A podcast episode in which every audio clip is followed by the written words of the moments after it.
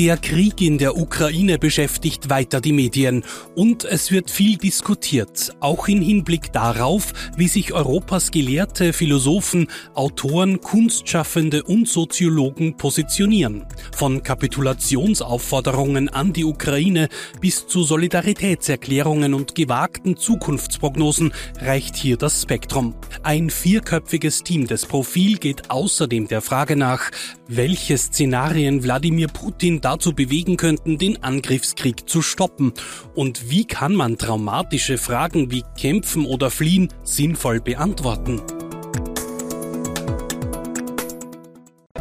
Herzlich willkommen beim Profil-Talk auf Schau TV. Ich spreche heute mit Stefan Grissemann, Kulturressortleiter. Hallo Stefan, Servus. Hallo, tun jetzt so, als hätten wir nicht vorher schon miteinander gesprochen. Genau. Äh, große Geschichte, Titelgeschichte im Profil, die etwas zurückgelehnter in diesen wilden Zeiten ist, aber es geht um, es geht um den Krieg, um den Überfall Russlands auf die Ukraine und darum, was die sogenannten, nicht abwertend, äh, Intellektuellen dazu sagen, also um, um die Debatte. Kannst du, kannst du mal skizzieren, was, was, ja. was da rauskommen also kann? Also es ist eine sehr vielstimmige Geschichte, die wir mit einem vierköpfigen Team jetzt ähm, versammelt haben. Wir umkreisen also ein paar Themen, die... Äh, du, Wolfgang Paterna, genau. Christa Zöchling, Edith Meinhardt. In umgekehrter Reihenfolge, genau.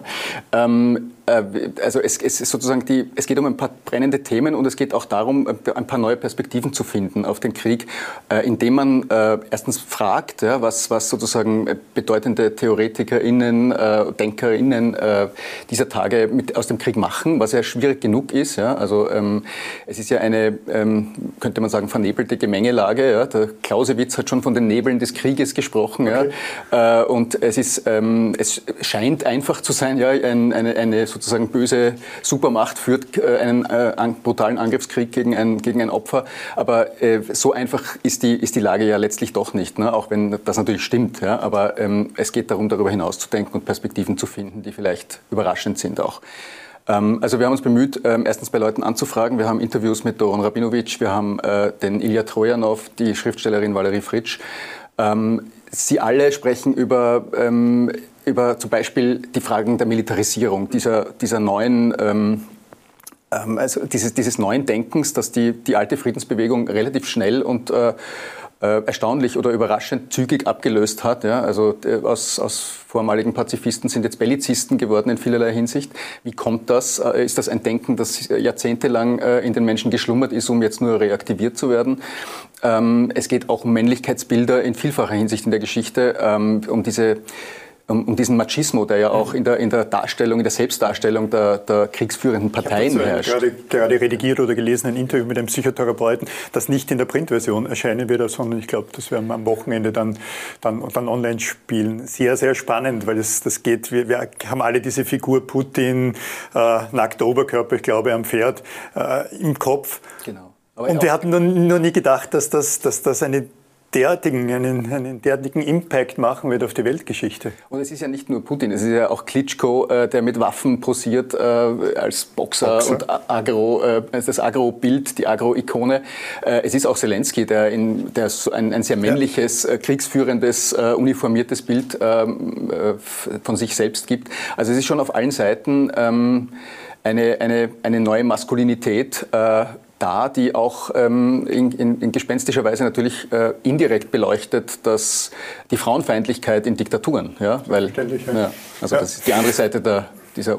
Wir haben in der Redaktionssitzung lange über Wochen eigentlich darüber gesprochen. Einerseits darüber, dass die intellektuelle, intellektuelle Debatte nicht so stark stattfindet, wie es eigentlich zu, zu erwarten wäre. Also man bekommt den Eindruck, dass viele zögern, jetzt wirklich Position zu beziehen. Es ist nicht ganz klar, warum es ist. Entweder weil es zu einfach wäre, Position zu beziehen. Umgekehrt aber das, glaube ich, was du gerade angesprochen hast, dass plötzlich der Pazifismus eigentlich eine unmoralische Haltung geworden ist, wie jemand bei uns in der Redaktionssitzung gesagt hatte. Und ich, ich habe so ein bisschen den Eindruck, dass, dass wir alle oder die intellektuellen äh, Schriftstellerinnen, Schriftsteller, Künstler damit mal zur Rande kommen müssen, dass man für einen Krieg ist, äh, dass man man sich die Frage stellen muss, die wahrscheinlich auch eine Titelzeile sein wird, flüchten oder kämpfen. Also es sind alle sehr, sehr zögerlich. Das, da gab es andere Debatten in der Vergangenheit, wo jeder sofort wusste, was man sagt. Ja, ich glaube auch, dass es eine, eine große, ähm, zumindest Scheu davor äh, derzeit besteht, äh, sich anzumaßen, äh, den Krieg zu erklären. Noch dazu aus der Position, äh, aus der privilegierten Position äh, eines nicht kriegsführenden Landes, eines noch, noch nicht äh, affizierten ähm, äh, Landes. Äh, das ist, das ist schon mal eine schwierige Position, äh, den Ukrainern auszurichten, was gut oder schlecht für sie wäre. Ähm, das ist eine Anmaßung, die schwierig ist. Ähm, es tun aber natürlich ähm, Menschen, es gibt diese Versuche und die versuchen wir auch zusammenzuschauen, also was zum Beispiel Alexander Kluge, Slavoj Žižek, die Soziologin Eva Illus dazu sagt. Und die, die kommen zum Teil schon auf, auf spannende Dinge. Also die Eva Illus zum Beispiel schreibt über, über die Tatsache, dass ja seit diesem vorgeschobenen Argument der Entnazifizierung der Ukraine ähm, dieses, äh, dieses äh, Gespenst des Holocaust äh, und des Nazitums wieder wie Avatare, wie in einem virtuellen Spiel eigentlich benutzt wird. Ja.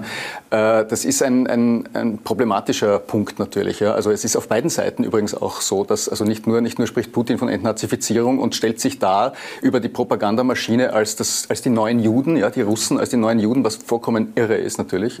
Aber es gibt Musikvideos mittlerweile, wo das, wo das so vorkommt. Mit einem jüdischen Präsidenten und einem jüdischen Premierminister Absolut, in der Ukraine. Ja. ja. Aber ich glaube, du wolltest darauf hinaus, dass es auch umgekehrt. Das auch umgekehrt so ist zum ersten Mal, ja, genau. zum ersten Mal dieser Vergleich unwidersprochen gezogen wird zu Nazis, zu Hitler. Und normalerweise in den vergangenen Jahrzehnten hätte man zumindest gesagt, äh, Vergleiche bringen nichts oder dem heftig widersprochen, weil der Holocaust einzigartig ist. Jetzt gibt es diesen Widerspruch. Da, da, wagt niemand wirklich dem, dem Zelensky zu widersprechen. Auch in diesem Doron Rabinovic-Interview kommt das schon vor. Und das genau.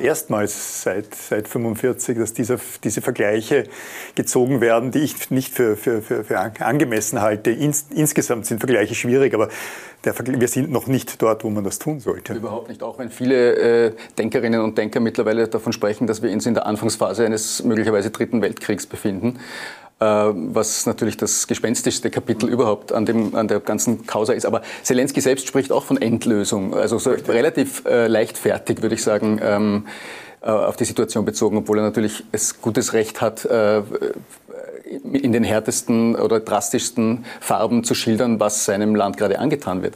Aber der Nationalismus, der Ultranationalismus, der sich auch in der Ukraine entwickelt, der ist auch natürlich etwas, was man im Auge behalten sollte, ja, weil unter dem Druck des Krieges findet ja auch dort eine ähm, eine, eine Verschiebung ins, ins, in ein ganz, ganz heftiges Nationaldenken statt also zum Teil natürlich äh, sehr verständlich, aber ähm, nicht nur mit schönen Effekten. Ne? Also es ist, äh, wir haben dann zum Beispiel das Beispiel äh, eines, eines, eines Filmemachers, eines ukrainischen Filmemachers, der nichts anderes gesagt hat, als dass man dissidente russische Filme nicht verbieten sollte. Ja? Und der wurde aus der Akademie ausgeschlossen, ähm, einfach äh, mit dem, äh, mit dem äh, sozusagen stalinistischen Kampfbegriff des Kosmopolitismus. Der wurde ihm vorgeworfen, dass er, ein, dass, man, dass er also sich der Sünde des Kosmopolitismus schuldig gemacht habe und daher in der Ukraine nichts mehr verloren hat. Auch eigenartig die Absage des Konzerts im Konzerthaus mit einem Dirigenten, der nun alles andere als pro, pro Putin ist, nur weil im Orchester russische äh, Musikerinnen und Musiker sitzen und ja, das Orchester von einer russischen Bank ge gesponsert ist. Mhm.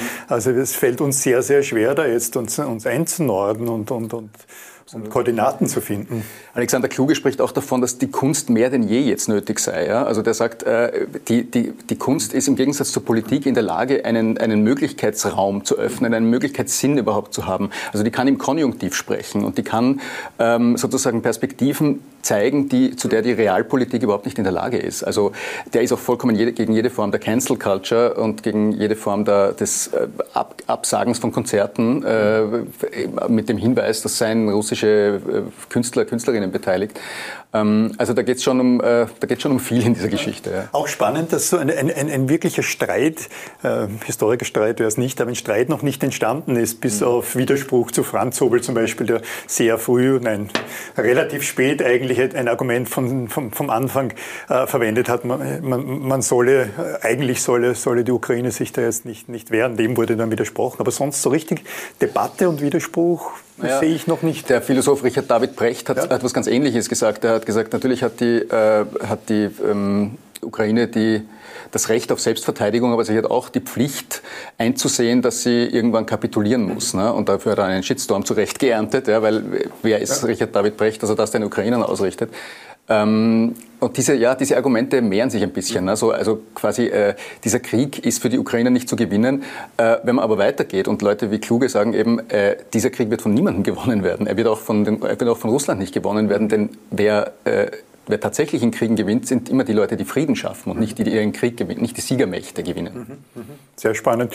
Wir arbeiten ja noch dran, was dann an, an der, genau. an, also es, es, ist Work in Progress. Wir werden vermutlich mehrere Fragen oder, oder Thesen auf die Titelseite stellen und damit ein bisschen Diskussionsstoff für dieses Heft, das E-Paper, das zehn, Jahr, äh, zehn Jahre, zehn Tage äh, über, über die Feiertage liegen, äh, liegen wird, äh, geben. Der, der, es gibt einen einleitenden Text und dann, so wie du gesagt hast, mehrere. Ja, ja, es gibt, Teile. Es gibt vor allem den Text, den äh, Edith Meinhardt schreibt über, über ähm, äh, oder Christa auch, glaube ich, beteiligt, weiß ich nicht jetzt, aber über die Frage, ähm, dieses, also diese sehr schwierige Frage des ähm, Fliehens oder Kämpfens mhm. ne?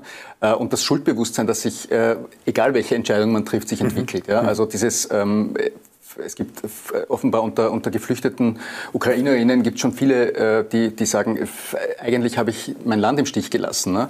Äh, ich, kann, ich kann aber nicht anders, ich habe drei Kinder, mhm. ich muss das mhm. tun. Ähm, äh, umgekehrt, Leute, die sagen, ich entscheide mich fürs Kämpfen, tragen auch das Schuldbewusstsein in sich, weil Kämpfen in diesem Krieg heißt sterben auch, ja, oder möglicherweise sterben. Und äh, das ist auch, das hilft ja auch niemandem. Ne? Also eigene Tod. Stefan, vielen Dank fürs gemeinsame Diskutieren. Gerne. Und für diese Geschichte. Ich habe sie in Teilen gesehen jetzt ja. und bin sehr neugierig. Ja. Liebe Zuseherinnen, liebe Zuseher, vielen Dank, dass Sie äh, Ihre Zeit uns gewidmet haben. Und ich weise Sie auf das Heft hin, das in dieser Woche schon am Freitag als E-Paper und in der Printausgabe erscheint. Alles Gute und schöne Feiertage.